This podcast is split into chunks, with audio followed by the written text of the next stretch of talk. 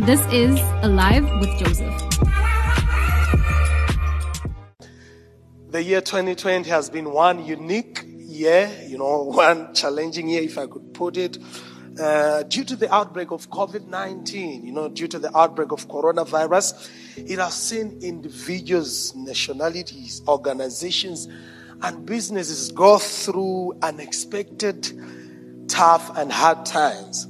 I remember hearing somebody saying, Man, I remember myself the way I shouted on the 31st of December 2019. If I knew that 2020 was going to be like this, I wouldn't have shouted like that. But I guess, you know, at the end of the day, nobody saw it coming. But at the end of the day, we can also say, you know, that yet in all these things, we are more than conquerors through Christ who loves us. That in all these things, God has been faithful. God has been faithful. If you agree with me that God has been faithful, just go ahead and type in the comment section that God has been faithful. You can go ahead and comment, uh, comment there and say, Lord, I thank you for everything that you have done, Iman. Just let's just be grateful as a church and as a people. Whatever comes into your mind that you are grateful to God for, just type it in the comment section because truly, if it was not for the Lord who was on our side, our enemies would have swallowed us alive.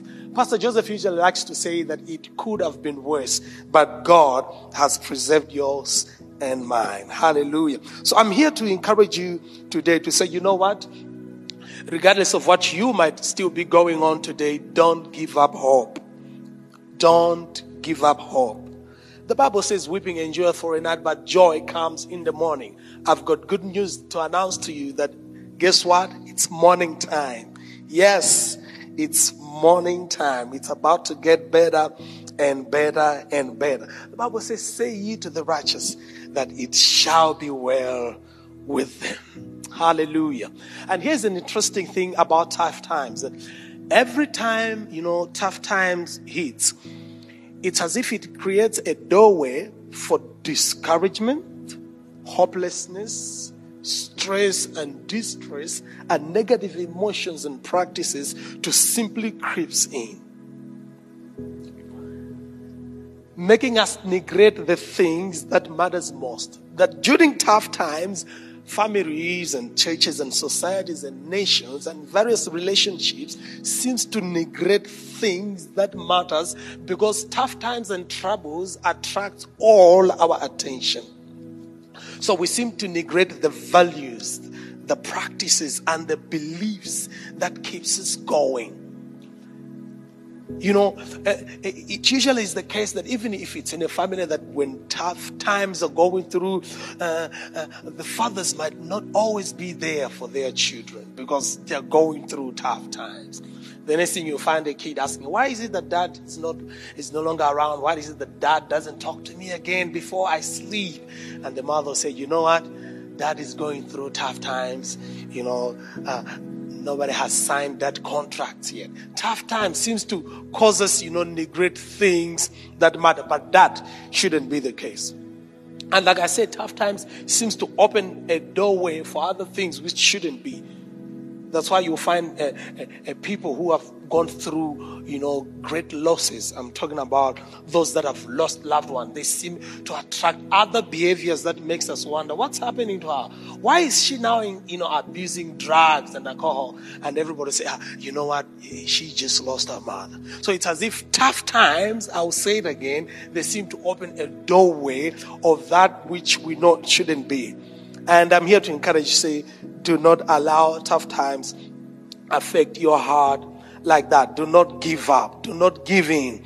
Keep believing God. Keep doing good. Keep loving your family. Keep praising God, you know, keep seeing good in others, you know. Your family needs you as a father, your family needs you as a mother. If you're a pastor watching, I say your pastor, your sheep needs you as a pastor to be able to encourage the people that even in these tough times, you can keep on keeping on and never give up. Looking unto Jesus, who is the author and the finisher of our faith. I'm here to say, keep believing God, keep believing God, keep sowing, keep giving. Hallelujah. That is why the title of my message today it's sowing in famine.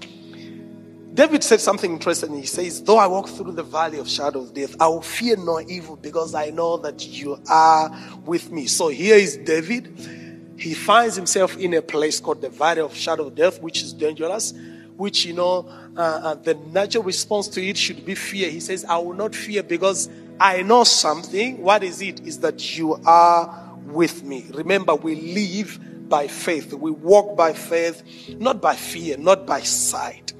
I will continue to say, actually, even our giving and our sobbing is by faith, not by fear, not by sight, not by where we find ourselves in. The Bible says that he, you know, that goes forth carrying precious seeds with them, you know, weeping and crying. He say they will return, you know, with songs of rejoicing, carrying with them their shields.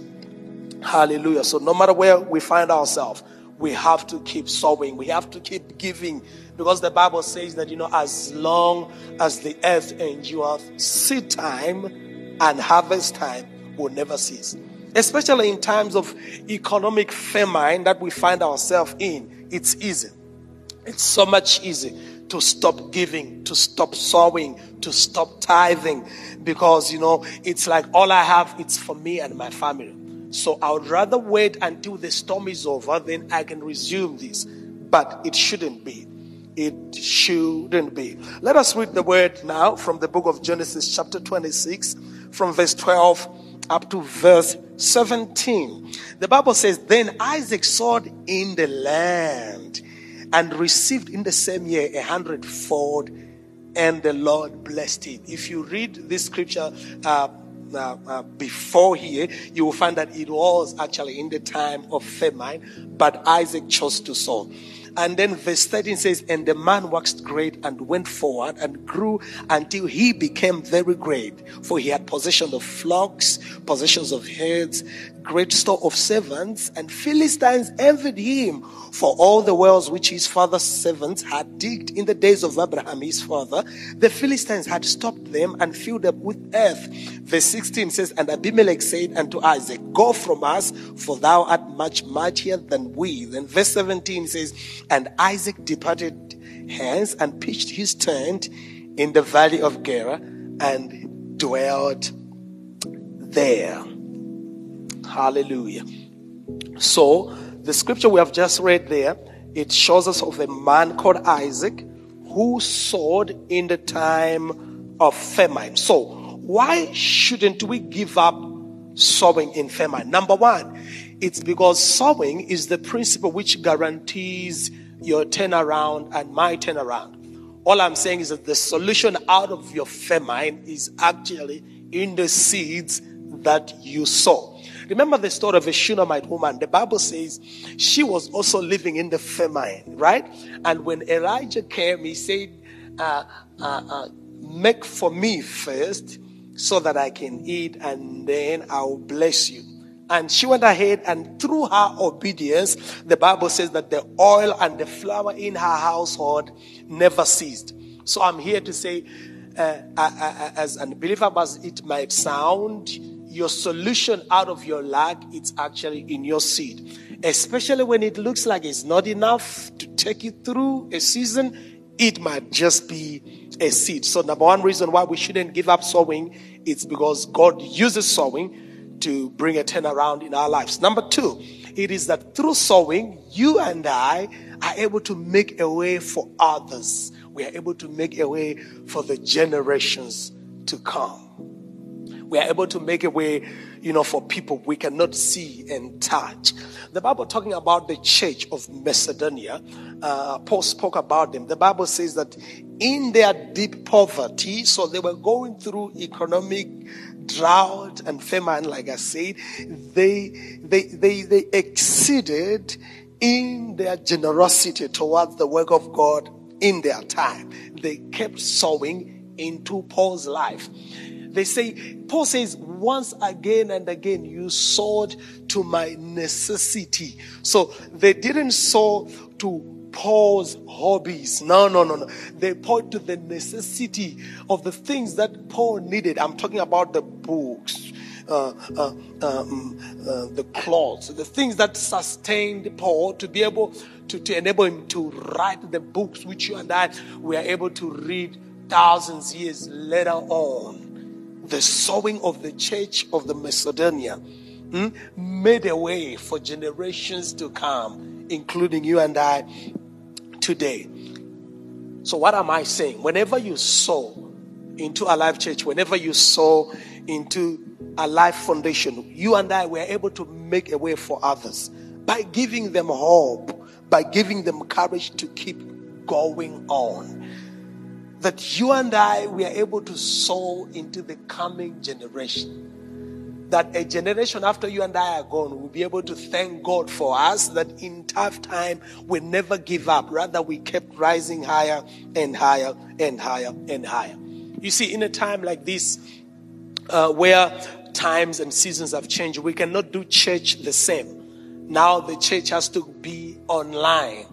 And to do that, there's, there's a lot of you know, gadgets and systems that are required for us to be able to do that effectively without any, you know, disturbances or that. And it's going to take uh, quite a good number of resources. So when you are you and I were able to sow into the church, the church is able to then get the right kind of cameras, systems, and gadgets so that we can be able to preach this gospel into all the world effectively without any disturbances whatsoever.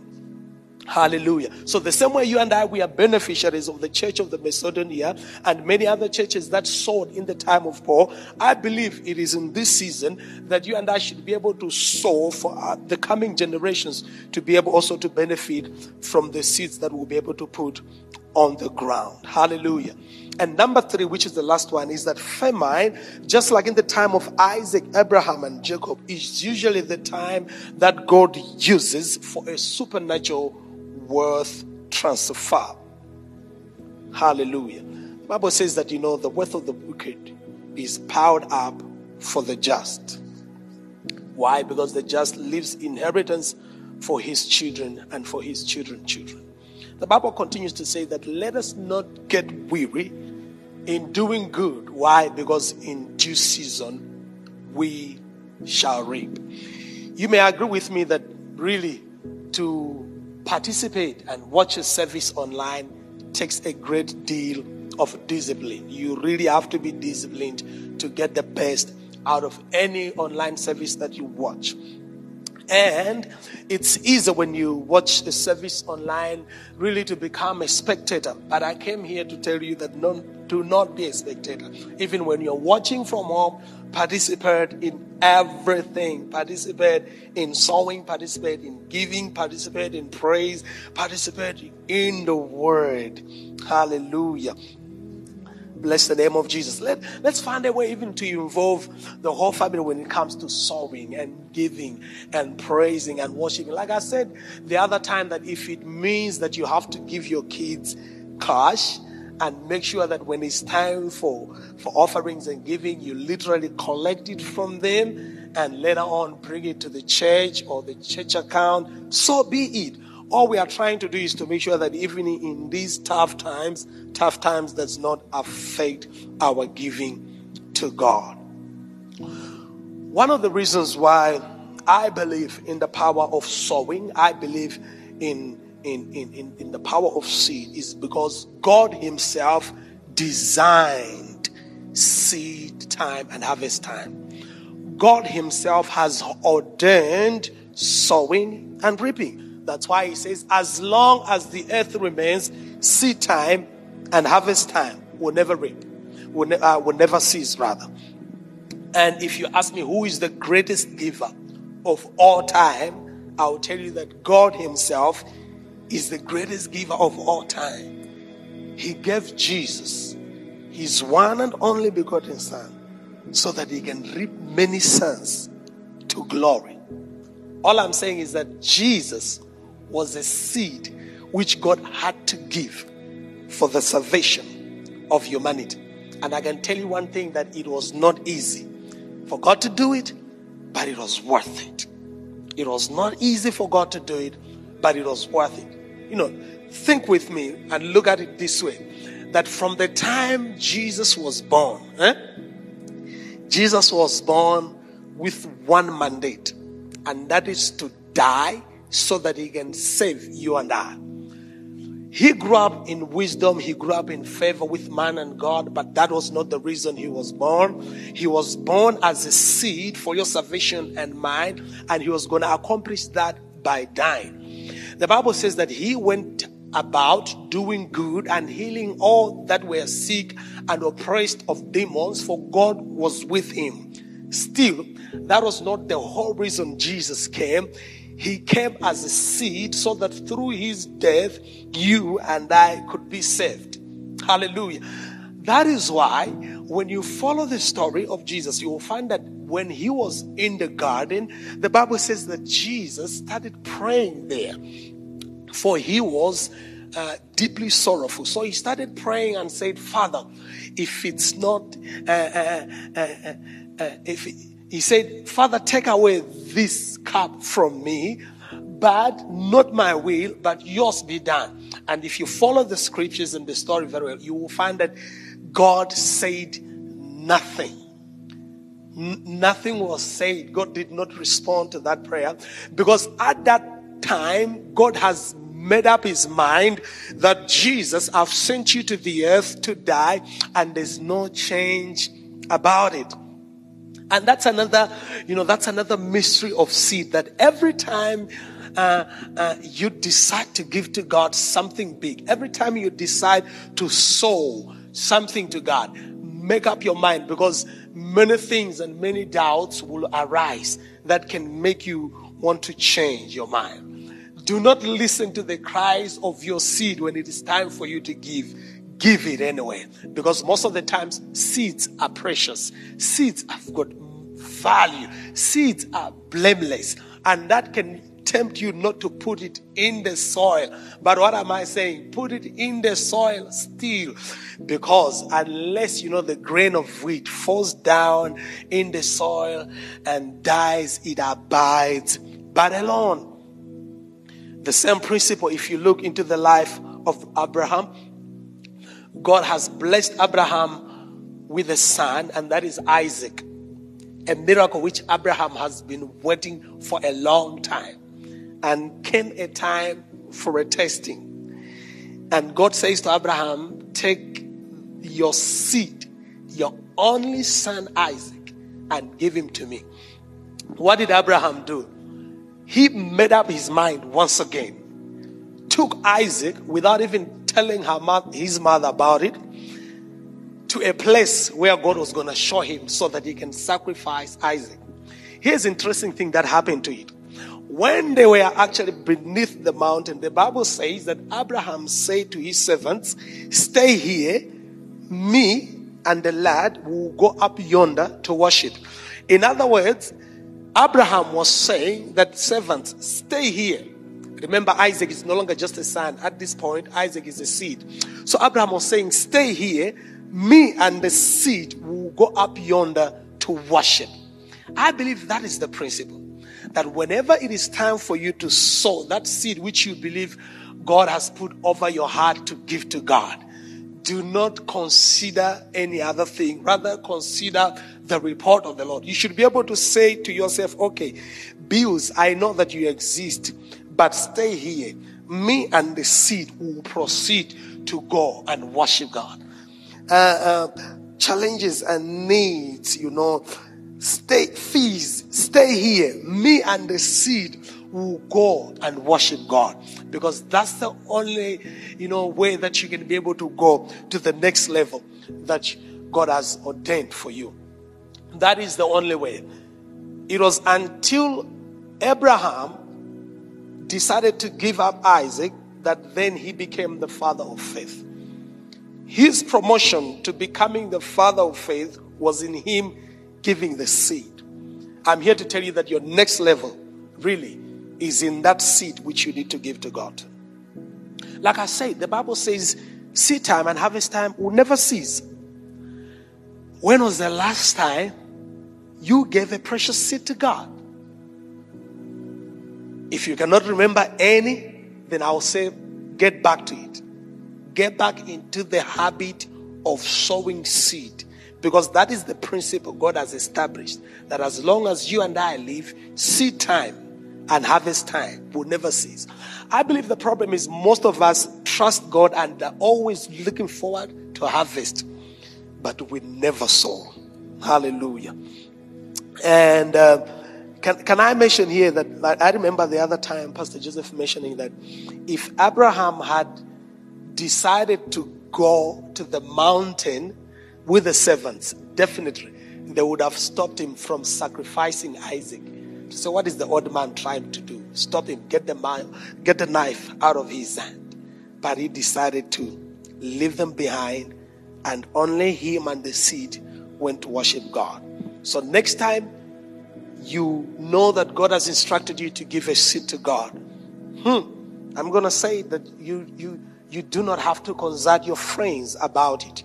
You do not have to consult your relatives about it because they might not have gotten the same revelation that you got when God instructed you to do what you need to do. I believe you've uh, gotten something out of what I've shared today. Thank you so much for listening. We believe you were blessed by the word. For more, please visit our website www.alivewithjoseph.com as well as subscribe to our YouTube channel, Alive with Joseph Ngokocha. Till next time, God bless.